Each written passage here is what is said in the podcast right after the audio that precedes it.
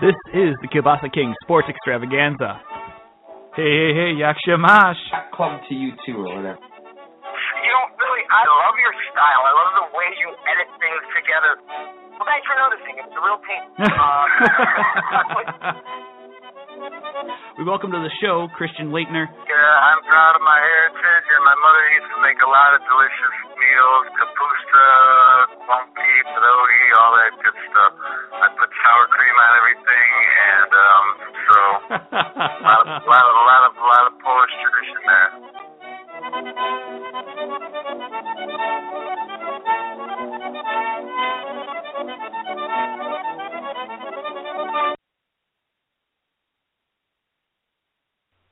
Yak Shamash, everybody. Welcome to the Kielbasa King Sports Extravaganza, brought to you by Bucky's Fifth Quarter. I am Jake Kocorowski. We are under 90 minutes away from Wisconsin Badgers taking on the USC Trojans in the 2015 National Funding Holiday Bowl, uh, and it should be a great matchup. A lot of strength versus, versus, versus strength, and a lot of fun to see if the number one ranked scoring defense in the Wisconsin Badgers can contain a potent passing game of the Trojans from Cody Kessler, their quarterback, to Juju Smith Schuster, their sophomore wide receiver, who is quite the standout with 85 catches. We'll get more into that in about 20 minutes. About 8:20, we're going to start our pregame show. It's uh, we have that on Bucky's fifthquarter.com as a a big flip for us, as a uh, big news break for us. We'll have Ben Worgull on around 8:30 to help us break down that matchup. Talk maybe a hint recruiting, maybe a hint basketball. Mostly, of course, the Holiday Bowl.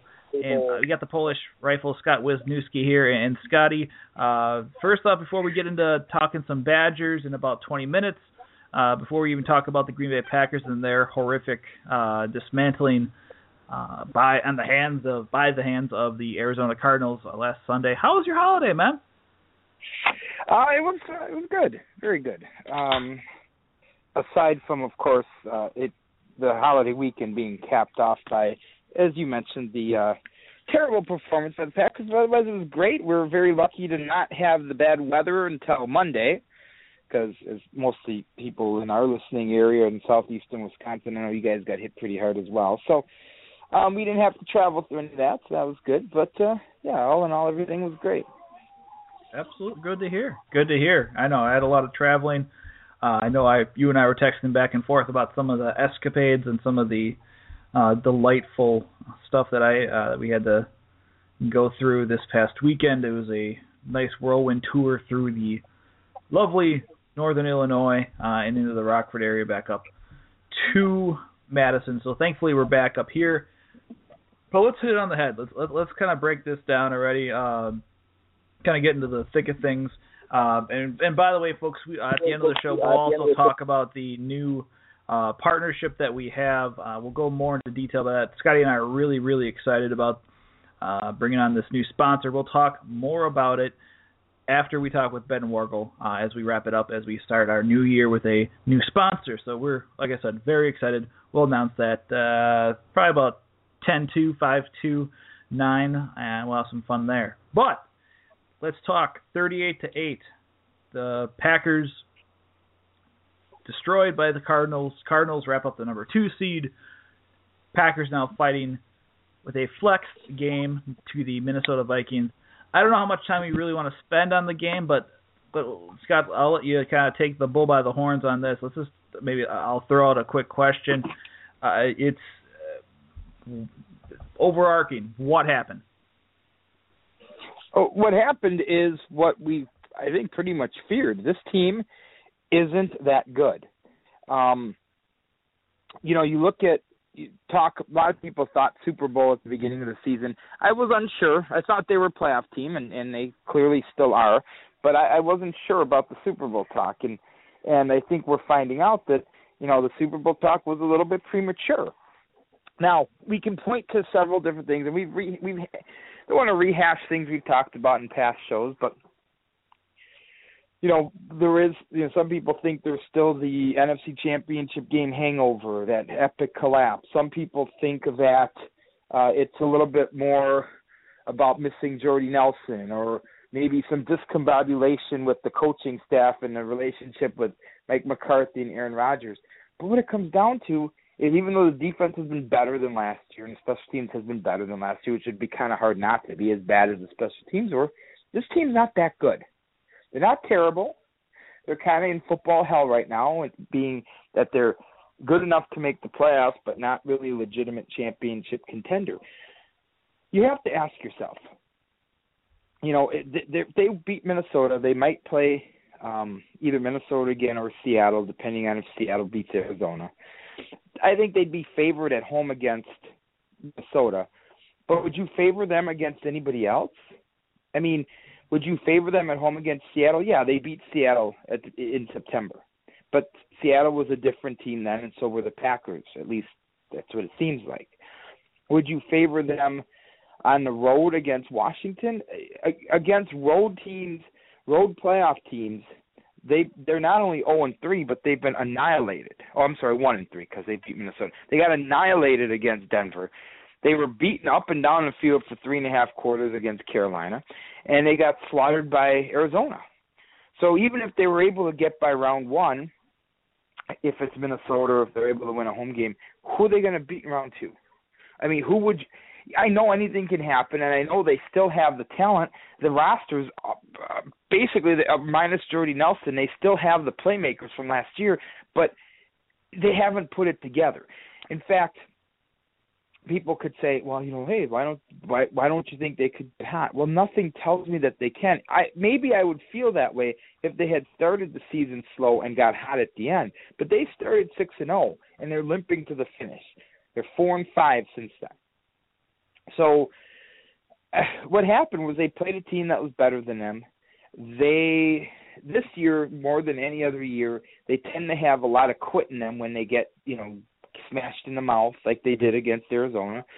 And the weird part about it was it was still a toss up game as they approached halftime, then a red zone turnover that turned into points for the Cardinals and at that point, I don't care what the score said, in my mind the game was over there.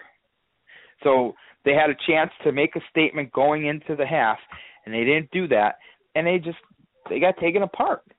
And it's scary because okay, the first time you saw this happen this year, they lost to Denver. Okay, and you're like, oh well, you know, maybe it was an anomaly, but they've been bad since. Now, in our preseason show, I said the Packers were an 11 or 12 win team. So they could end up with 11 wins, but I just don't feel as good as about it as I would if those losses were a little bit spread out. Losing on the road to Denver, nothing to be ashamed of. Losing on the road to Arizona, nothing to be ashamed of. Carolina proved to be better than they were, but it's how they lost those games. Not that they lost them; it's how they lost them.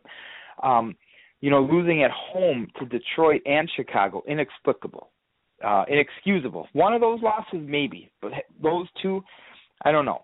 And then uh, it took a miracle to win the rematch in Detroit. That could have been another loss, and they could be fighting for their playoff lives right now. So, again, when five years from now, ten years from now, you look at the the postscript of the season. If they beat Minnesota, you go, "Oh yeah, eleven five. That was a pretty good year. They must have been a pretty good team." But I just don't got that feeling. You know, I don't think they're terrible, but uh, do you get the feeling that this team's ready to contend for a championship?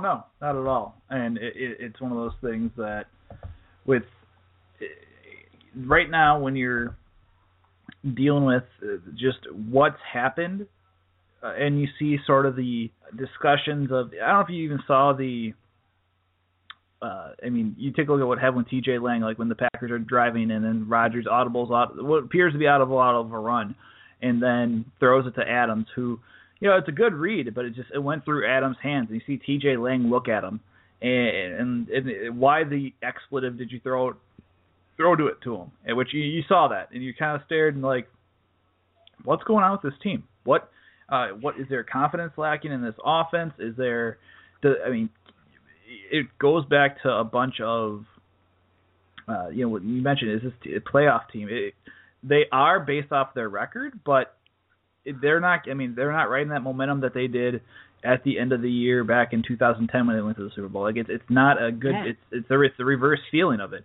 and so absolutely. and, and that's and that's and, and like I say, yeah, you want to like they say the hottest team, and you can ask the Packers that year, you can hear ask the Giants the year after, and back in 07.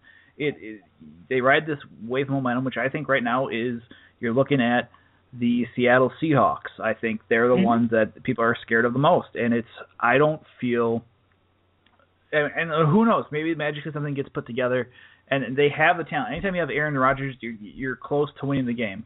Uh, out, outside of the Arizona game and uh, what happened in Denver, but honestly, I mean, you take a look at that too. Four turnovers. You know, four turnovers led to 28 points of the Cardinals, and that you know that's a really did them in. And you mentioned, I mean, the play of the game was right before half when Rodgers threw that bad pick, and Mhm. instead of being even three points, which could have gotten them, you know, it became a a, 10, a 14 point swing, and Yeah, right. and so Right. Well- that yeah, that took them into you know half in a bad foot. And even when they had the ball, that you know, and then you have two literally their two back-to-back plays. If you think about it, the last their last offensive play in the first half, and that first play of that second half when when Starks eh, you know fumbles on that instant huge swing. And Sure. you know But but there's more to it than that. Yes, they played poorly, but because of this doubt, because of this the, this infighting, because of the McCarthy Rodgers issues, which aren't irre- irreparable, but they probably are insurmountable this year. And Lang, eh, as far as I'm concerned with T.J. Lang, you know what? It's a stupid move by him to ask that question. You got a guy in the field. You can't not. Throw, you can't tell the defense, "I'm not going to use this guy who's on the field because I don't want him out there." And Davante Adams. So I think Lang obviously caught up in the moment, but because there's too much of this caught up in the moment, this team is unraveling emotionally and mentally. Again, it doesn't have to be something that lingers in the next year, but it's certainly not going to get fixed overnight. I mean, we've been saying that since the Denver game. Oh yeah, they can right the ship. Nah, okay, they didn't. Okay, well they can right the ship after. Yeah, no, they really didn't. And then people thought after the miracle in in, in at Ford Field, like, oh, this this is going to be the the thing that catapults them now. You know, they're going to right the ship. Not really. You know, they won in Oakland, you know, but they certainly got it handed to them uh last week. So eh, I, I just don't think that they can just take all the things that have happened this year and all the bad feelings and all the bad vibes and just go. Aaron Rodgers thinks they can. He says, you know, when it counts, you know, we're going to show up. Well, shouldn't it count every week? Well, So- and that's and, and that's and that's a big thing too. Like, like when he said that, I I was just kind of turned off. Oh, well, when it counts, like what didn't it count for? And the fact that the simple fact that they, you But they could have count- been the number two seed if they would have won that one and won out. So how can you say that this game didn't quote unquote count or matter? I agree, and that's So- and that's where I'm getting at. When what what does that mean? And you know, on, on top of that, now obviously like looking ahead uh, and not dwelling too much on, on that game, and from what it sounds like per other media reports, that McCarthy had noted that they really didn't watch film from the Arizona game, uh, which we can't blame them for. You're looking at the Well, yeah, what's fact there, that what's there to what's there to watch? I mean, I understand there's importance in film study. Don't get me wrong, but nowadays with the technology on the sidelines and they can instantly see things and see things that happen. Why eh, it's not like in the old days or even five, ten years ago when you were learning something that you didn't see on the field by watching that film. They're seeing it instantaneously on the sideline. They're getting a tablet handed to them saying, "Look, take a look at this and and take a look at what happened or what didn't happen."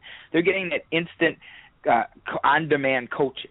So I don't get. Oh, some people were upset. And Aaron's been bringing up. Some people were upset because like, well, they didn't watch the film. What, what are we going to learn from that? You got spanked.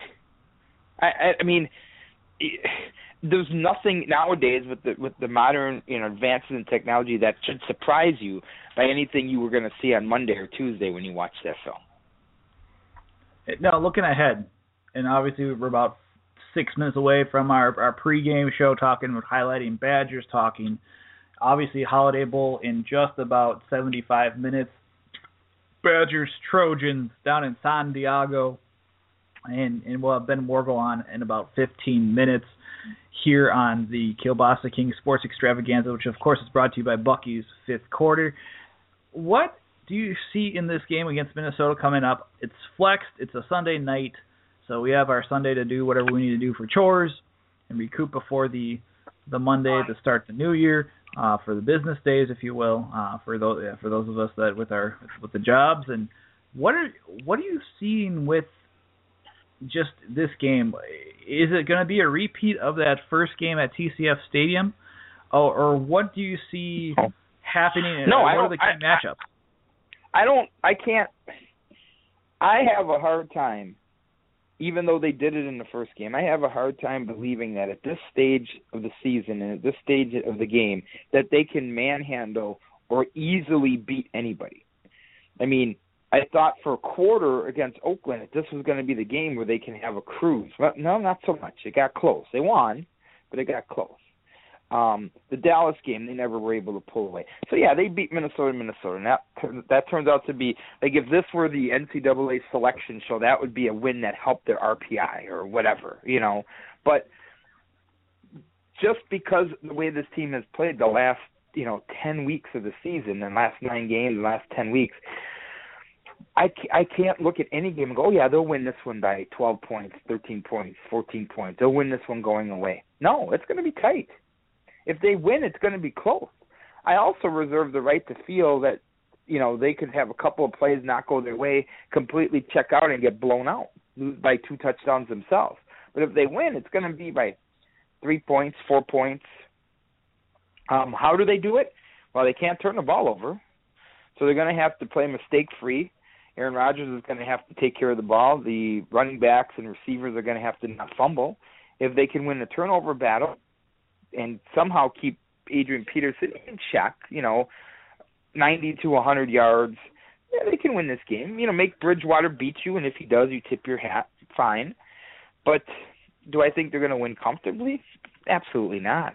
There's, again, there's just no reason no logical reason for me to look at this game and go, oh yeah, yeah, they got this.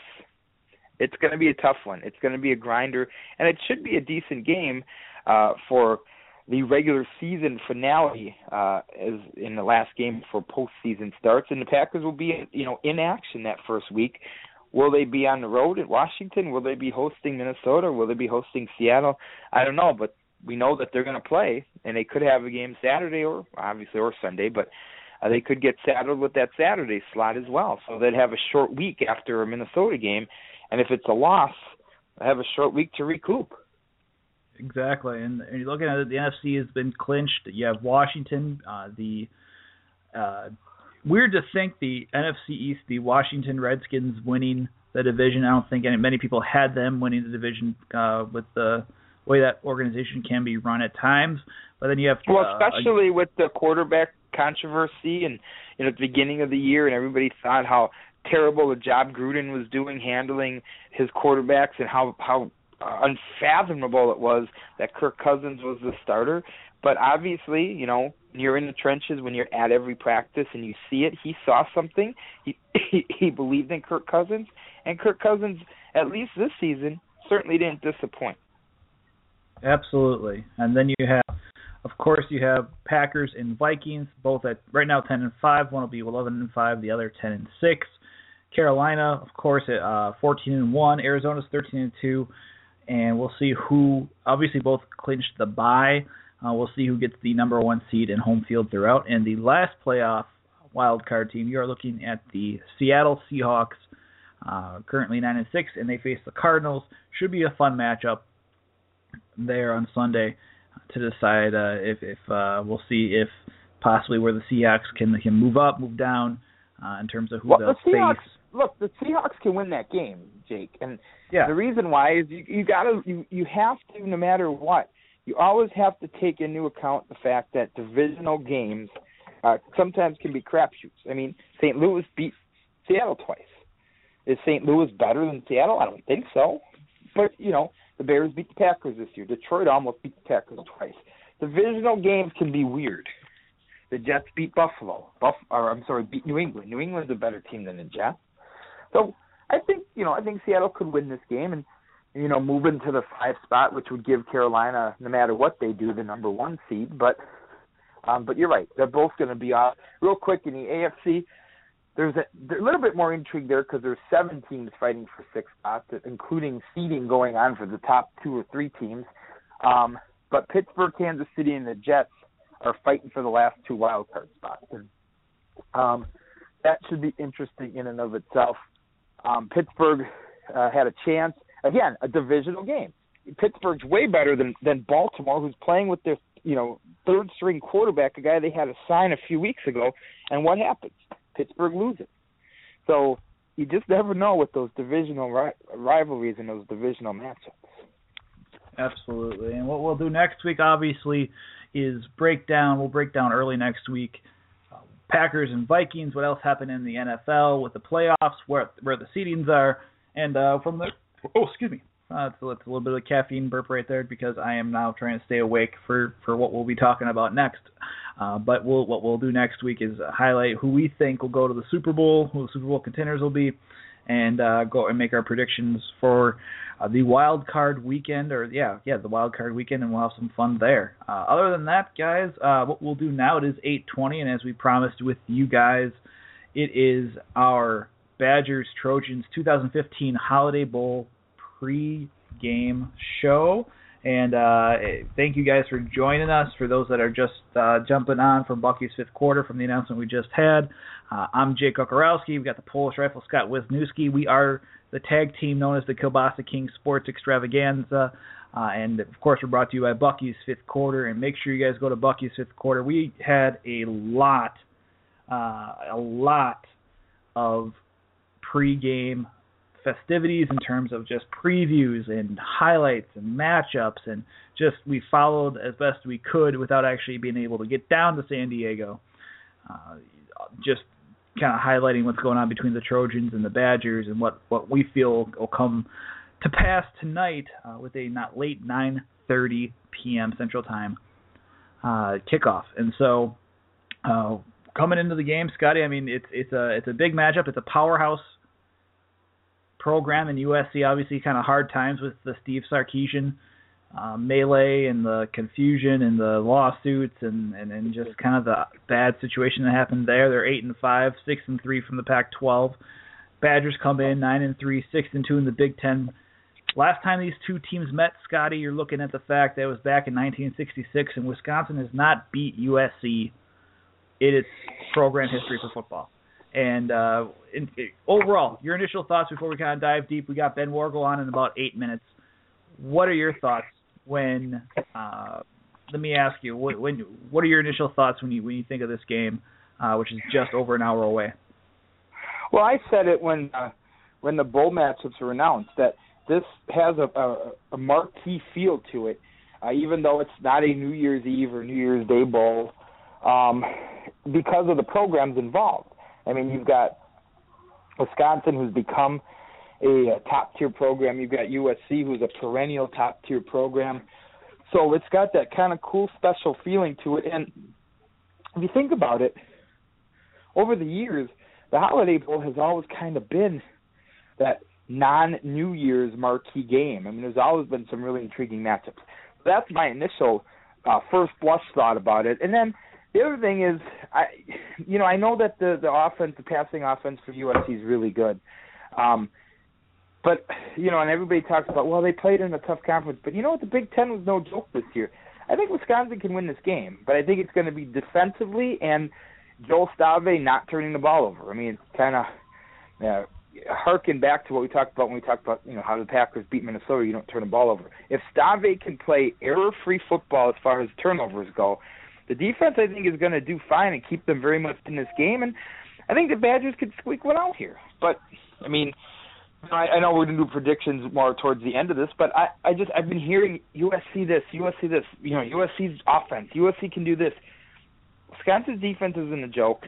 They've proven that they can stop teams, and I think they can do it again today. At least slow down that passing offense and win this game.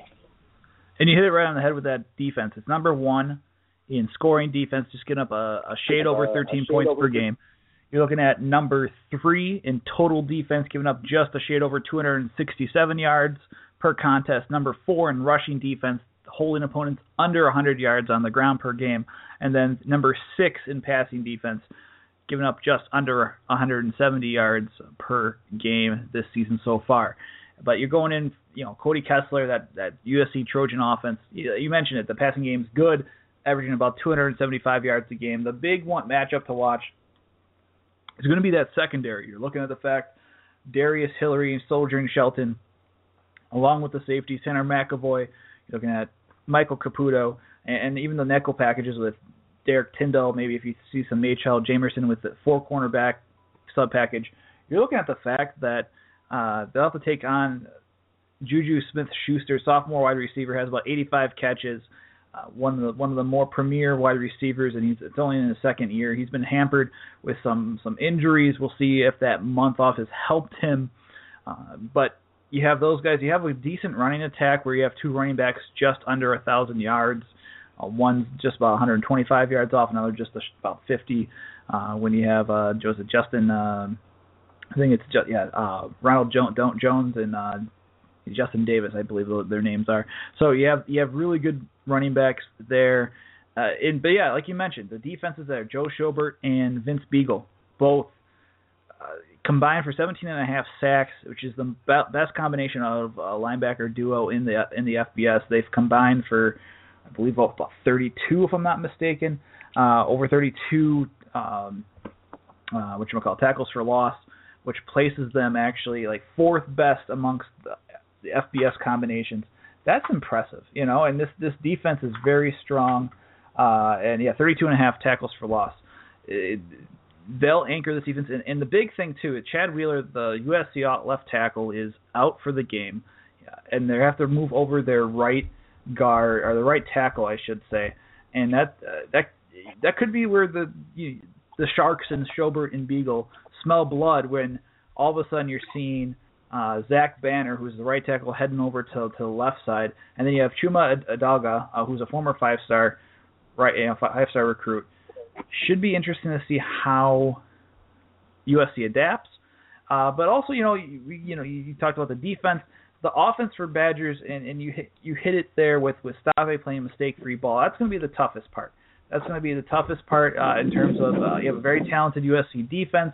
Their secondary could shut down some of the passing game. But if they can establish the running game like they did against Minnesota, and it sounds like based off of comments from Chryst that you can infer that the running game they're going to keep the offensive line combination that they had during the Minnesota game uh, to gel a little bit further. And uh, they gained 257 yards for the game, 199, 199 of those in the first half. We will see how they do against the USC defense. And from what it sounds like, I mean, they've kind of cleared house. I don't know if you've heard this, Scotty, but like they they don't have a lot of defensive coaches on there. They uh, the new head coach for USC had mentioned that he, I mean, they cleared house of the defensive coordinators and and I believe the line coach as well. So we'll see how that defense communicates and, and if the Badgers can continue rolling with that. Um, and then uh, in terms of uh, the Holiday Bowl. Like, where do where do you place the Holiday Bowl when it comes to the simple fact of, I mean, like you said, it's not necessarily a New Year's Day Six Bowl, it's not a New Year's Day Bowl, but like obviously with this type of talent, and, and we've even seen talent in like the other bowl games even earlier today. Uh, where where do you put the Holiday Bowl? Oh, I like I said, it's to me it's right below uh the mark you know when i was growing up even um and he, he and in recent years it was always you know the holiday bowl and the peach bowl were the two games where they got good uh top level teams to come play uh that like i said that didn't qualify for one of the other uh major bowls. So i i like it. I, they're, they're usually fun matchups. There's usually some points scored. Um so i i mean i i think if they weren't going to be able to get to New Year's Day Bowl, the next best thing to do would be to get a bid to play in the Holiday Bowl, and uh, also a different venue for uh, people. You know, like Badger fans who travel. They've been to Tampa before. They've done the Florida circuit. You know, the Rose Bowl would be great because it means you won a Big Ten, but you know they've done that. San Diego's different. It's fun. It's a nice place to visit. So I'm sure the Badger fans down there are enjoying the weather because it's always perfect. It seems down there. Um, and like you said, the atmosphere, Badger fans, USC fans who don't have that far to travel.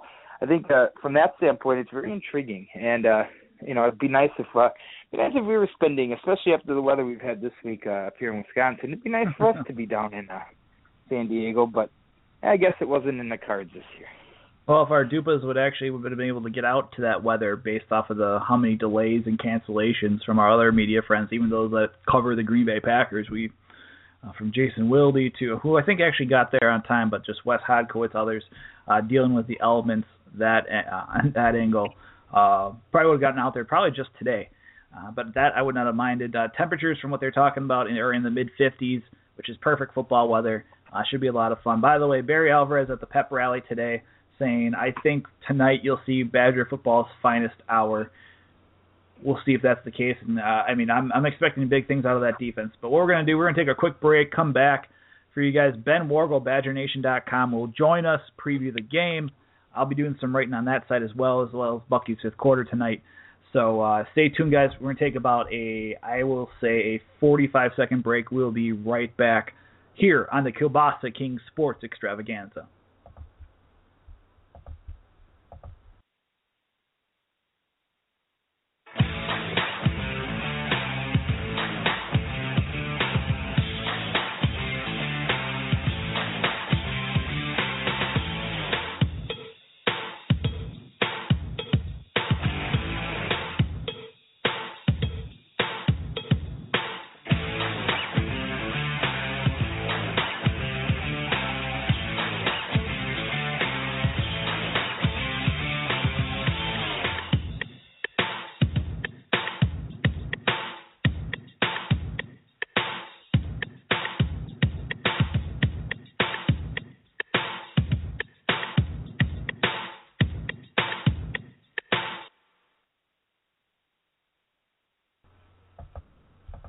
Everyone, welcome back. Bucky's fifth quarter, our 2015 Holiday Bowl preview show. Wisconsin Badgers, USC Trojans.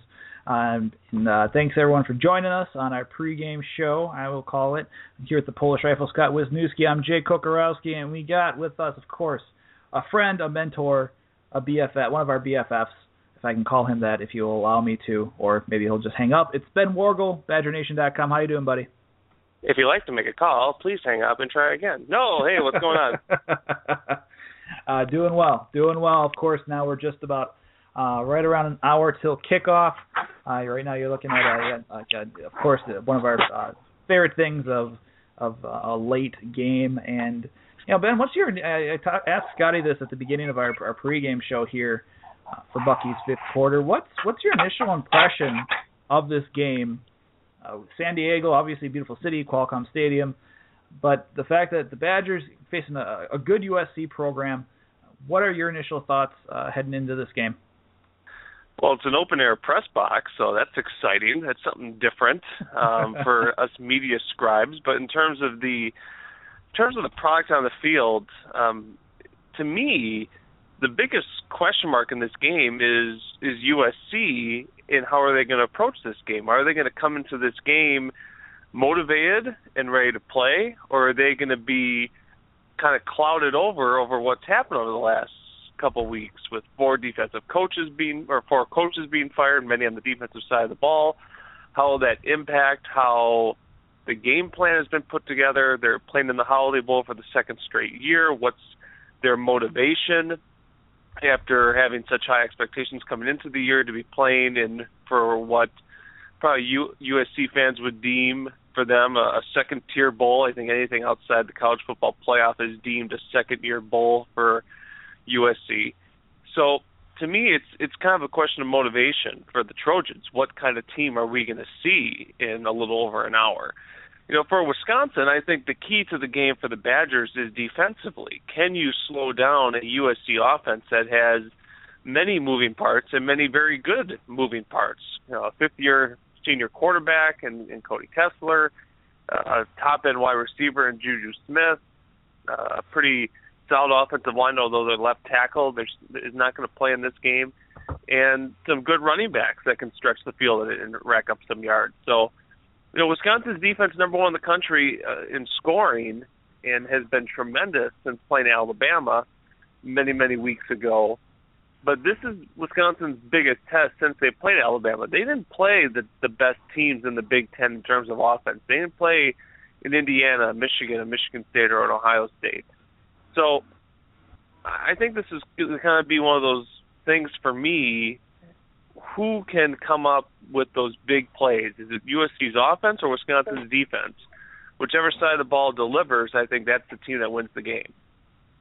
Now, Ben, I uh, I echoed a lot of those points, thinking that the Badgers could win this game because of uh, being shorthanded. USC on the offensive line because of the motivation. Because I think the defense is good. I don't know that they're great because you mentioned they didn't play some of the top teams. But I also thought Joel Stave playing mistake-free football was going to be the key. If he can not throw any interceptions, or he's able to somehow, you know, control, you know, one turnover or less, I think the Badgers have a shot. If he turns the ball over a couple of times, it could get ugly.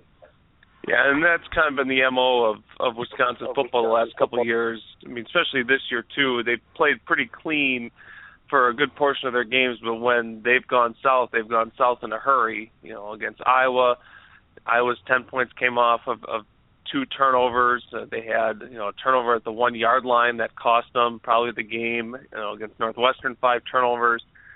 So kind of when it rains, it pours for the Wisconsin offense, and it's just not on Joel Stave too. A lot, a lot of the the turnovers and the fumbles committed by the quarterback have been because of the lack of protection from the offensive line. If this offensive line can build upon what happened against Minnesota uh, over a month ago and move in a, in a positive direction, not saying dominate the trenches, but just manage the trenches, open up some alleys for Ogunbowale, maybe Corey Clement, uh, Taiwan Deal to, to get some yards, and then just adequate pass protection to allow Joel Stave to go through some of his reads and progressions and try to get the ball moving down the field to your Alex Erickson. Rob Wheelwright's going to be back for the first time since the Illinois game. Austin Traylor, Troy Fumagalli. There's some options here for the offense.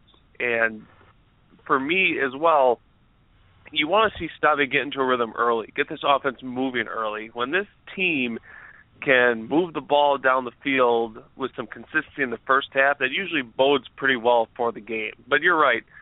If if Stave's throwing the ball all around the field and he's delivering interceptions, it's going to be very hard to beat a team of this caliber that has a lot of talent, a lot of athleticism on it. We're with BadgerNation.com's Ben Worgull here, of course, one of uh, one of our good friends, good buddies from Scout.com, and uh, make sure you guys check out the coverage there. Ben always gives great analysis and breakdowns, and uh, of course uh, there'll be someone writing, uh, someone by the name of Jay Kocorowski doing some some writing later on too for for the site. So uh, make sure you guys check out that along with Bucky's fifth quarter. When you you talked about the defense and you talked about the offense of, of, of USC. Uh, what scares you the most? Is it is it just the is it the Kessler the Juju Smith Schuster combination? Is it uh, the running backs, who obviously are both within striking distance of, of a thousand yards on the season. Uh, and, and where do you feel do you feel the Badgers can get pressure on Kessler with of obviously Wheeler being out? Do you feel that Joe Schobert and Vince Biegel are going to have maybe one of those games where they can feast uh, on a, a what you could say is a makeshift Trojan offensive line? Yeah, I I don't know about feast, but I, I certainly think Wisconsin will be able to dial up some pressure. And, and the one thing that I've, I've gotten to know about Dave Aranda over his tenure here, when he has time to put together a game plan, uh, multiple weeks to put together a game plan, it's usually a, a pretty, uh, pretty intricate, different game plan than what many Wisconsin fans are used to. Just to try to get teams off their edges a little bit, try to do some different things on film that maybe an opponent like an Auburn or an LSU or an Alabama wouldn't be prepared for. And you certainly give this Wisconsin team a fair shot because they're healthy. You look all across the board; they're going to have everyone in place for this game, with the exception with the exception of Jack Cichy, who has to sit in the locker room for the first half because of that targeting call in the second half against Minnesota.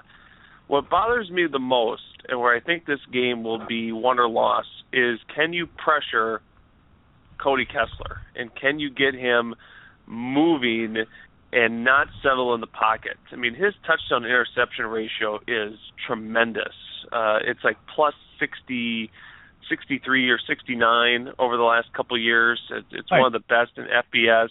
He is just a really solid, steady quarterback, and he this is going to be his third bowl game that he's going to be playing in.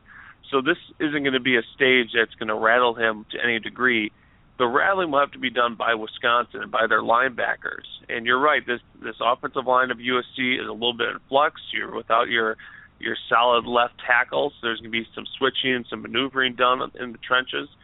Can Joe Schobert and Vince Biegel take advantage of that and use their athleticism to maybe create some turnovers for the secondary? It would be really nice too to see a Wisconsin cornerback get an interception for the first time since November of 2013. It's been a long time since a Wisconsin cornerback has made a big play.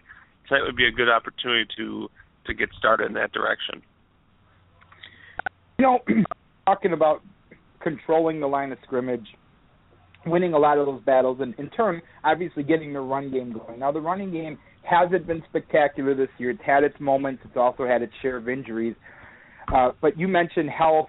Everybody's ready to go. Do you think there's enough fresh legs and enough health for the running back uh, corps, Corey Clement, and everybody else to be able to run the ball effectively against this defense who fired all their defensive coaches and is a little bit in flux right now?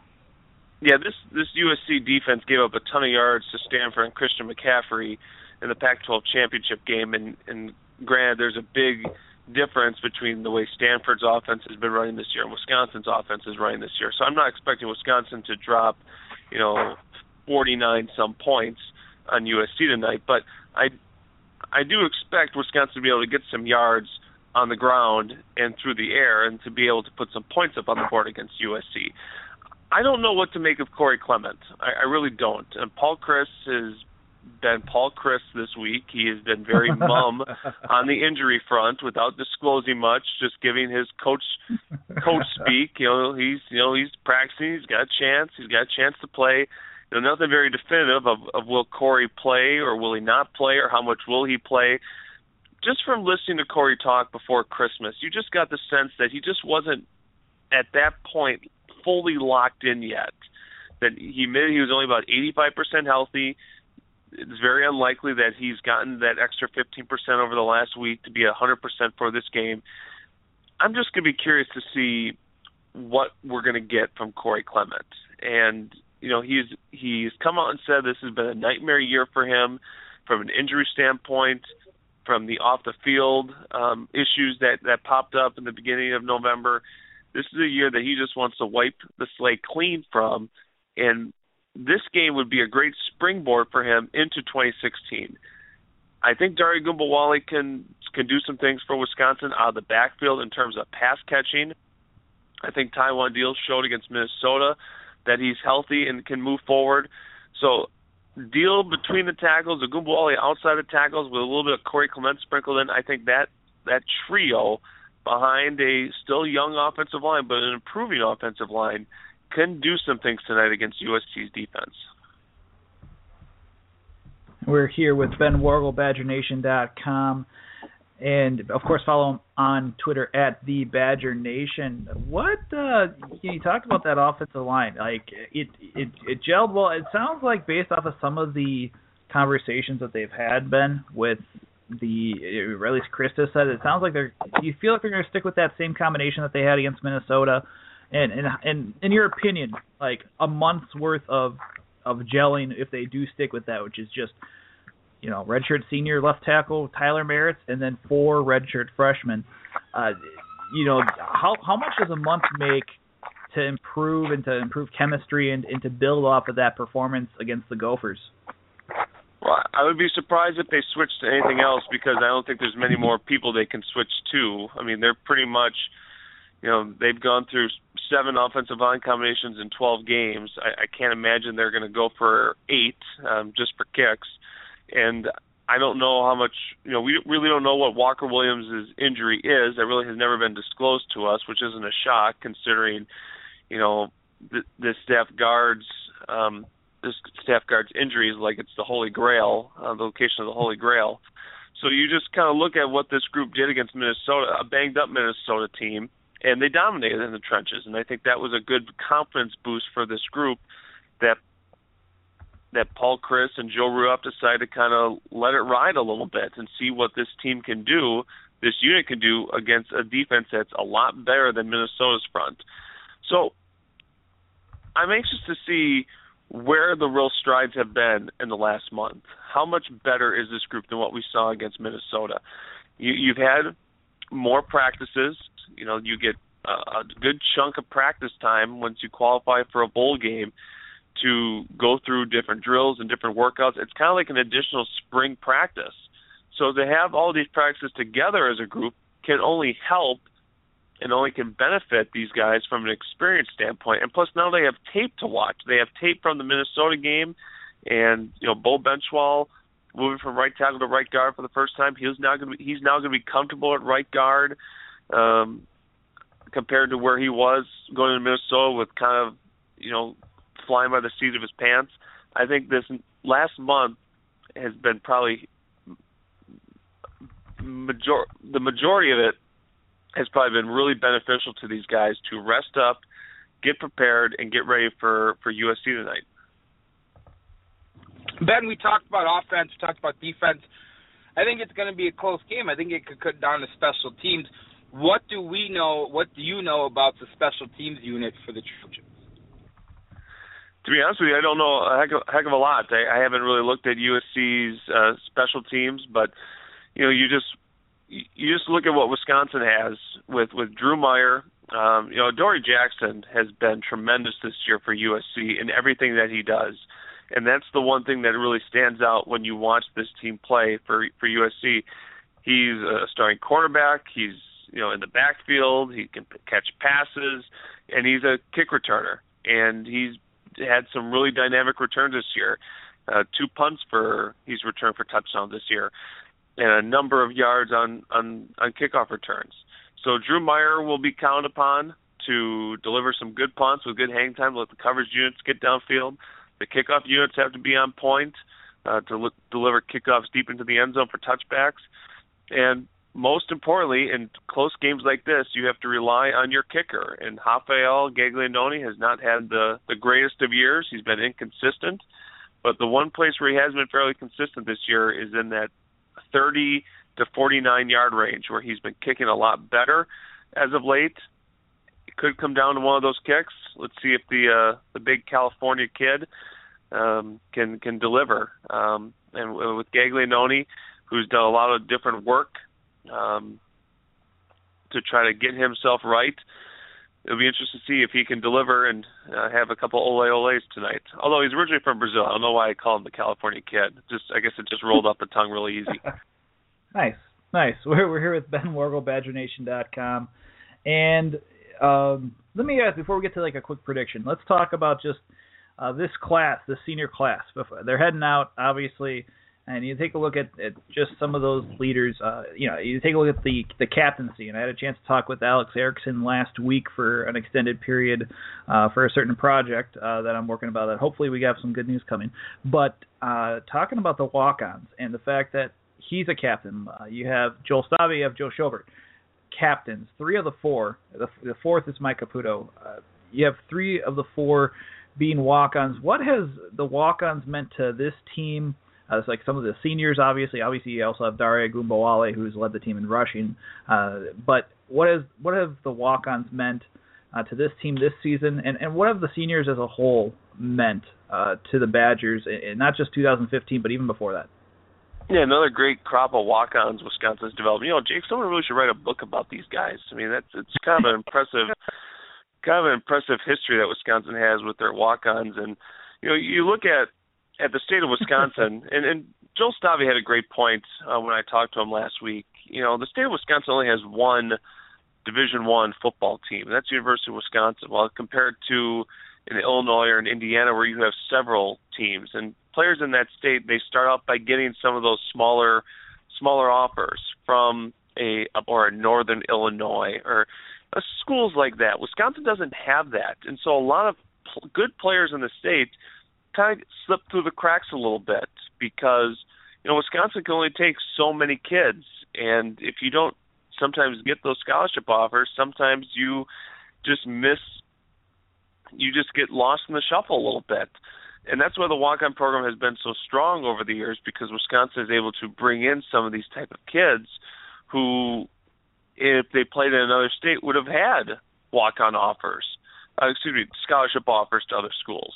But you bring in a Joel Stave who turned down an offer from Western Michigan. You bring in uh, a Joe Schobert who was going to play at North Dakota at the 11th hour, but really impressed the state high school coaches at the WFCA All Star game. You bring in Alex Erickson, a walk on quarterback from Darlington, and you develop him. It's just what Wisconsin has been doing for years and years and years. They develop players over the course of their first couple of years, and then by the time they're sophomores, juniors, or seniors, they really shine. And you know, this class very deep, a lot of talent. I mean, Tyler Merritt's three-star kid out of Minnesota, very tough kid, and he's been a multi-year starter. Look at Darius Hillary, two-sport athlete. You know, Tanner McEvoy, obviously has not been here his entire career, but came in, didn't work at didn't work at quarterback, didn't work at wide receiver really, doesn't really you know sulk about it, finds a spot that really meshes for him, and that's been at safety. Michael Caputo, who turned down offers from Penn State, Pittsburgh, and Ohio State to come to Wisconsin, and the leader he's been this year. Everyone has a different story to tell to a degree, but they all kind of come together this year and, and put together a pretty solid season. Nine and three is nothing to shake your head about, even though they lost to Iowa or they lost to Northwestern. They didn't play for the Big Ten West. That they didn't win the Big Ten West. They still have a chance to win ten games tonight, um, and, and that's a very impressive number when you look about it, the grand scheme of things in college football. Ben, looking at the weather in San Diego, it looks like it's going to be 55 at kickoff. So a little chilly for San Diego, but still much better than we're dealing with here. So weather won't be an issue. It's time for the predictions. What what is your prediction for tonight's game? I got Wisconsin boys, 27-24 and the reason I say that is I think this Wisconsin defense will be able to do some things that USC will not be prepared for. I mentioned the Dave Aranda game plan over a couple weeks to work with. I think that Wisconsin defense can come up with some plays. I think Wisconsin's offense will be able to click a little bit better than they maybe they did in the last couple weeks of the season. So I think Wisconsin can scratch out a 27-24 win against a USC team that may not be fully locked in considering everything that's gone on with their program. Ben, as always, my friend, it's great talking with you. I'm sure I'm uh, actually not sure. I know I'll talk with you later tonight uh, during the game. Uh, enjoy it, and uh, we'll talk soon, and uh, we'll schedule some time during the off season to chat, especially with the after this. Man, you got a month until National Signing Day coming up.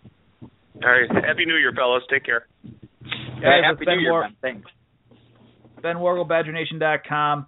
And uh, you know, uh, we'll obviously great talking with him. Find him at the Badger Nation on Twitter, and uh, from there, uh, you know, let's talk Scotty predictions on our end. Uh, I'll start off with you. Well, it's funny because uh, my prediction is very similar, except I've got the Badgers 27-26. I actually think there'll be four field goals um, to go along with two touchdowns for USC, but you know the Badgers will bend, not break, not allow a lot of touchdowns, and squeak one out in what could be a very interesting, exciting finish. Right, and uh, I'll what I'm going to do with mine. I'm going to stick with my prediction from what we had. I talked with our SB Nation cousins over at Conquest Chronicles. They are the SB Nation site that covers USC Trojans, and in my opinion, I told them if Corey Clement is playing and he is healthy and is effective, you're looking. I'm saying 28-27 Badgers. I think it's going to be a tight game. I think you'll see that pass defense bend a bit, especially with the the caliber of a Juju uh, Smith Schuster, who obviously is like the big part of their offense in that passing game. But uh, I think they, I think the defense makes an impact. I think they get to Kessler a couple times, make make uh, some plays happen and you'll see the Badgers take home a, a victory. And uh, you know, and whether or not that's Dave Aranda, the defensive coordinator's last game, I think they'll also play. The defense will play for them, uh, for him, I should say. And I think that they'll they'll show up. I, I think my bold prediction is that T.J. Watt, uh, who is playing very very well, uh, you know. Uh, and he's been getting more and more time, and it's his first season as an outside linebacker. I really feel that he'll make an impact. It's one of those odd sub packages that you'll see out of the Badgers where there's maybe five linebackers, a defense, you know, five linebackers, a defensive lineman, and then five corner or four or five defensive backs. I think you know he's been lining up as a nose guard. Uh, he's athletic enough. I think he can make a huge impact, and we'll see just uh, how much he will uh, tonight. But I also think Schobert and Biegel will have their chances uh, against a, an offensive line that's a little bit of a, in in flux due to Wheeler being absent. So Uh, from there, yeah, I'll say 28-27. Uh, before we let you guys go, uh, real quick, your predictions for Wild Card Weekend, or not Wild Card Weekend, or determine who plays in the Wild Card Weekend between Minnesota and Green Bay. We talked about it before the pregame show. Uh, who you got in in for Packers and Vikings? Uh, you know, I I'm not feeling as confident about it, but I'm going to take uh take Packers 27-24. But man, I just I just don't feel good about that pick. But I'm sticking with it. I'm I'm just I'm going to let it ride. I'll say 27. Uh, I'll say 30 to 27 Packers. I think they squeak by, uh, but it'll be interesting to see uh, what they do from there. Uh, but uh, and also just as an FYI, letting people know too, uh, with just a little bit back to the Badger talk. Uh, Vince Biegel, from what it's sounding like, uh, and from what it sounds like, uh, he may make his.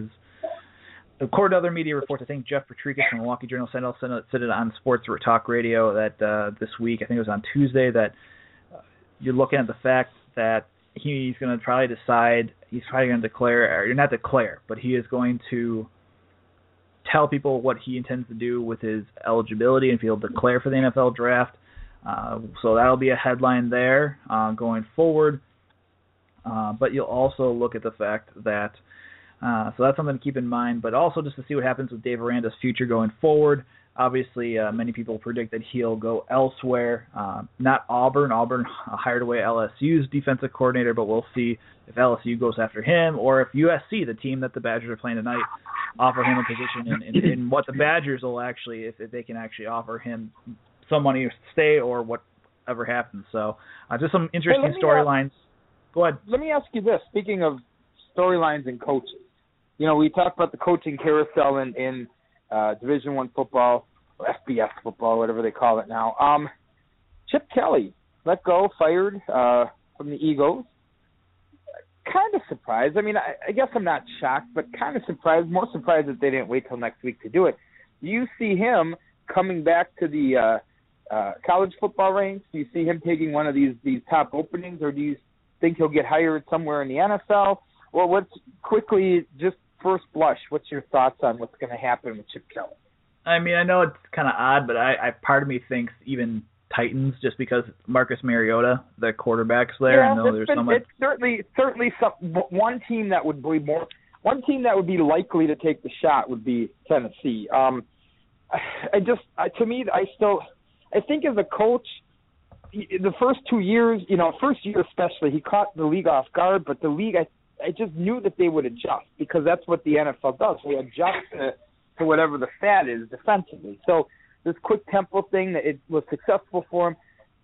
Um, but maybe it could still work with Tennessee as long as he's not involved in the personnel uh, decisions, which seems to be what derailed him uh, in Philadelphia. Maybe Tennessee, but if he was going to a college program, why not a USC? Why not come back to uh, uh, to the, the the Pac-12 and you know, he's familiar with the area. He's familiar with the conference. I don't know. It's going to be interesting, but this just adds to the intrigue of the off season. I think it does. I don't. And thing is, USC named Clay Helton as their head coach, so I don't know if he'll actually, if they'll they'd actually go back on that deal, but we'll see what what comes of it. Yeah, you know, I, it, I it, apologize. I, I I apologize. I meant UCLA. I, I oh UCLA. But, oh yeah, no, no, oh no yeah. worries. That, that that's big. So Jim his name out there for other jobs, and the fan base may not be necessarily happy with Mora after the fact that UCLA lost to was it Nebraska in the Foster Farms Bowl uh, earlier this week. So no, yeah, you hit on the head. Maybe maybe that's something. Maybe that's a, a development there. Yeah, I apologize. I had USC on my mind, obviously, and for good reason. Absolutely, absolutely, yeah. No, and you, like I said, we're uh, we're excited to see this game, and obviously, from what it sounds like, I think the the Badgers were underdogs by about three, three and a half points uh, from last time I checked. Uh, guys enjoyed the game, obviously, and like, and uh, just a couple of quick other notes. Joe uh, Joel Stave, for as much slack that as he's gotten in his first career, could end as the winningest quarterback in Wisconsin history if he, uh, which uh, you know, which is something. And whether or not people think it's a quarterback stat or not with wins and losses, uh, who who who would think a, a walk on uh, from Greenfield, Wisconsin, uh, would after the Russell Wilson era uh, become the winningest quarterback, uh, possibly. Yeah, at least he's tied well, for it right now. But yeah, so yeah, yeah. Well, let me ask you this though: Is that an indictment on the type of quarterbacks that Wisconsin has had over the years, or is that a something good to say about Joel Stave? I think it's something good to, to say about Joel Stave. And by the way, our live stream is going out. Thank you guys. Uh, but yeah, I think it's something that uh, I think it's to talk about Stave. I think it's obviously rising up and even bringing in a JUCO quarterback compared like Tanner McEvoy, and the simple fact that they had the uh, you look at uh, how would you describe it? Uh, the uh, just everything like Gary Anderson basically working and trying to get a mobile quarterback in and tried getting Tanner McEvoy, and then you saw DJ Gillins, uh, who's now working at wide receiver. Uh, they try and get these mobile quarterbacks in, and, and they didn't pan out, and and you know, or at least yet. And Stave's kind of persevered. So I think it, and you have to also credit the the injuries that have happened to the quarterback to in recruiting. Yeah, Curt Phillips, who was supposed to be this all-world quarterback uh, from Tennessee, had great legs, had a decent arm, goes out, has three what three some odd knee surgeries. Uh, you look at Jon Budmayr, uh, who lost out to Russell Wilson, who's actually now a graduate assistant at UW, uh, mostly working with the quarterbacks. He's injured, so it opened the, all these injuries opened the door, and the transfer of Daniel O'Brien didn't work out. So it, I think it says a lot for Joel Stave to that he's risen up and also fought through the yips and uh, or a form of the yips, whatever they want to call it. So I think it does say kind something of, uh, about that.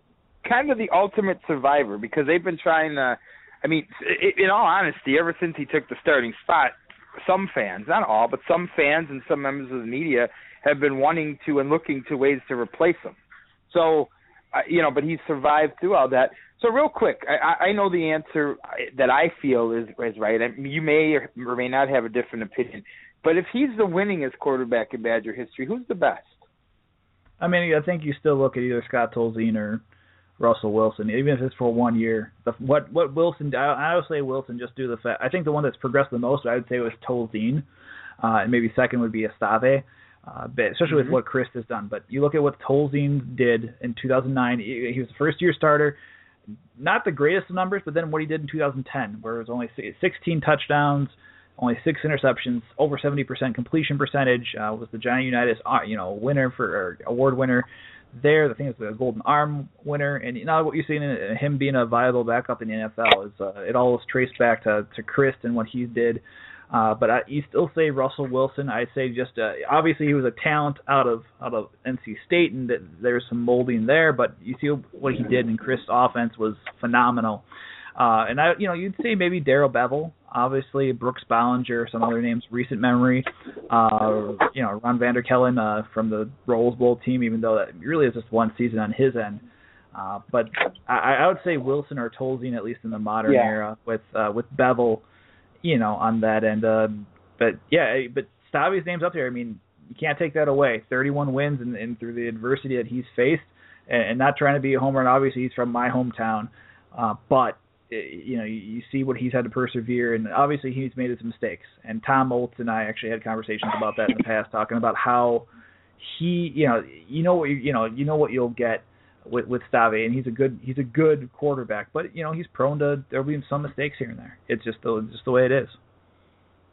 Yeah, I think uh I think those are all fine names, but I think even though it was only one year, I'm not going to hold that against him. I think Russell Wilson was the most exceptional quarterback to ever play that position for the Badgers. You can talk about the wins and the longevity. All that stuff is great, but I'll tell you what, he was a game changer. The other guys were good. I think, you know, I think Tolzien does get overlooked. I think, you know, Stave, you know, has battled through adversity, but I don't think there's a guy in that group, Bollinger, Bevell. I don't think any of those guys were game changers. Russell Wilson was a game changer, and it's only unfortunate part is we only got one year of his splendor, but it was it was a pretty good year. Oh yeah, no. If it's not for the defense that year, you're looking at the fact that they're probably national title contenders. Uh, you, you mean they're they're two hail marys away from from being in the BCS, you know, like near BCS uh, contenders. So, um, yeah, I mean that, that's that's how close they were uh, to that. Uh, and plus, people have always talked about what if JJ Watt would have stayed another year, which people I tell people to stop because that that just that, that's that still hurts. That still hurts. Uh, but, mm-hmm. Uh, other than that, uh, no. From there, uh, by the way, we wanted before we uh, we're I know we're off our live stream, so thanks for everyone that did listen that are continuing to listen in. Uh, but you know, I uh, just want to thank. Uh, we're we, we're gonna we're really happy and excited. We're gonna we're partnering up now with RentCollegePads.com, uh, dot com, and and they are. Um, you know, it's it's a uh, it takes us taking a look real quick at, at this. Yeah, it's rentcollegepads.com. We we did this.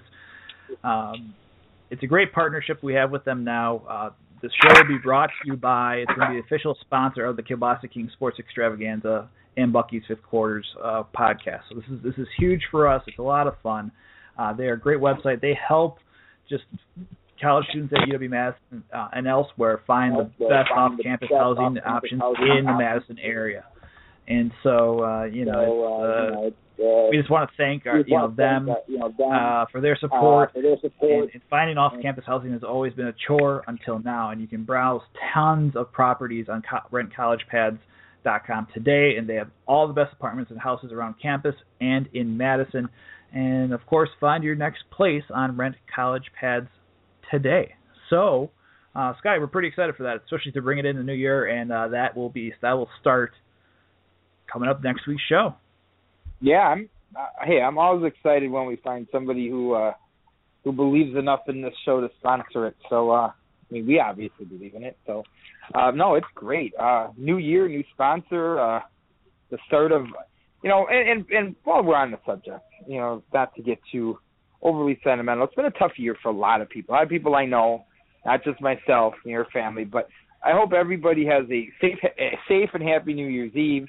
2016 uh, brings more blessings than 2015 did. So even if you had a good 2015, I hope 2016 is better. So you know, take that any way you want. I'm just hoping for everybody has a better year because everybody should strive for a better year every year, right? Absolutely, I completely agree, and I, I hope everyone uh, has a very safe New Year's Eve tomorrow night. I hope, uh, and obviously uh, we're we're looking forward to even better 2016 on our end, both personally and professionally. And uh, and uh, like I said, for everyone there, just be safe tomorrow. Uh, don't be stupid. Take cabs. I always say this just because um, you guys have options. Just make sure you guys are safe. Uh, anything else, Scotty, before we uh, wrap it up and uh, then uh, just take our our uh, respective seats around our televisions to partake in the festivities that are about to begin. Kickoffs at 9:40. No. yeah, no. Other than to echo your sentiment, taking cabs in Milwaukee, buses are free tomorrow. So you know what? It's not only free and safe, but it can be an interesting sideshow if you decide to ride Milwaukee County Transit after midnight on New Year's Eve. So uh, you got that going for you if you live uh, live in the city. So other than that, yeah, I'm gonna finish up the last few minutes of some things I got to get around the house so I can be parked in front of the television in about 30 minutes and uh, be ready to rock. Sounds great. And now, as always, everyone, happy New Year. Stay safe, have fun, enjoy the game, and we'll talk to you next week and recap everything on the Kielbasa King Sports Extravaganza brought to you by Bucky's Fifth Quarter, and obviously also definitely brought to you by RentCollegePads.com, uh, which starts next week. So, Dozo Bachenya, my friends, we will talk to you soon.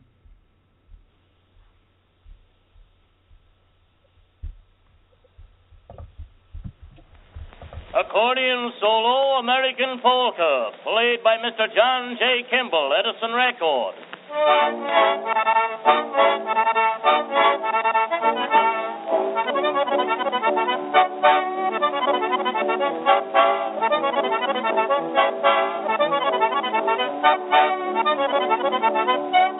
Thank you. Thank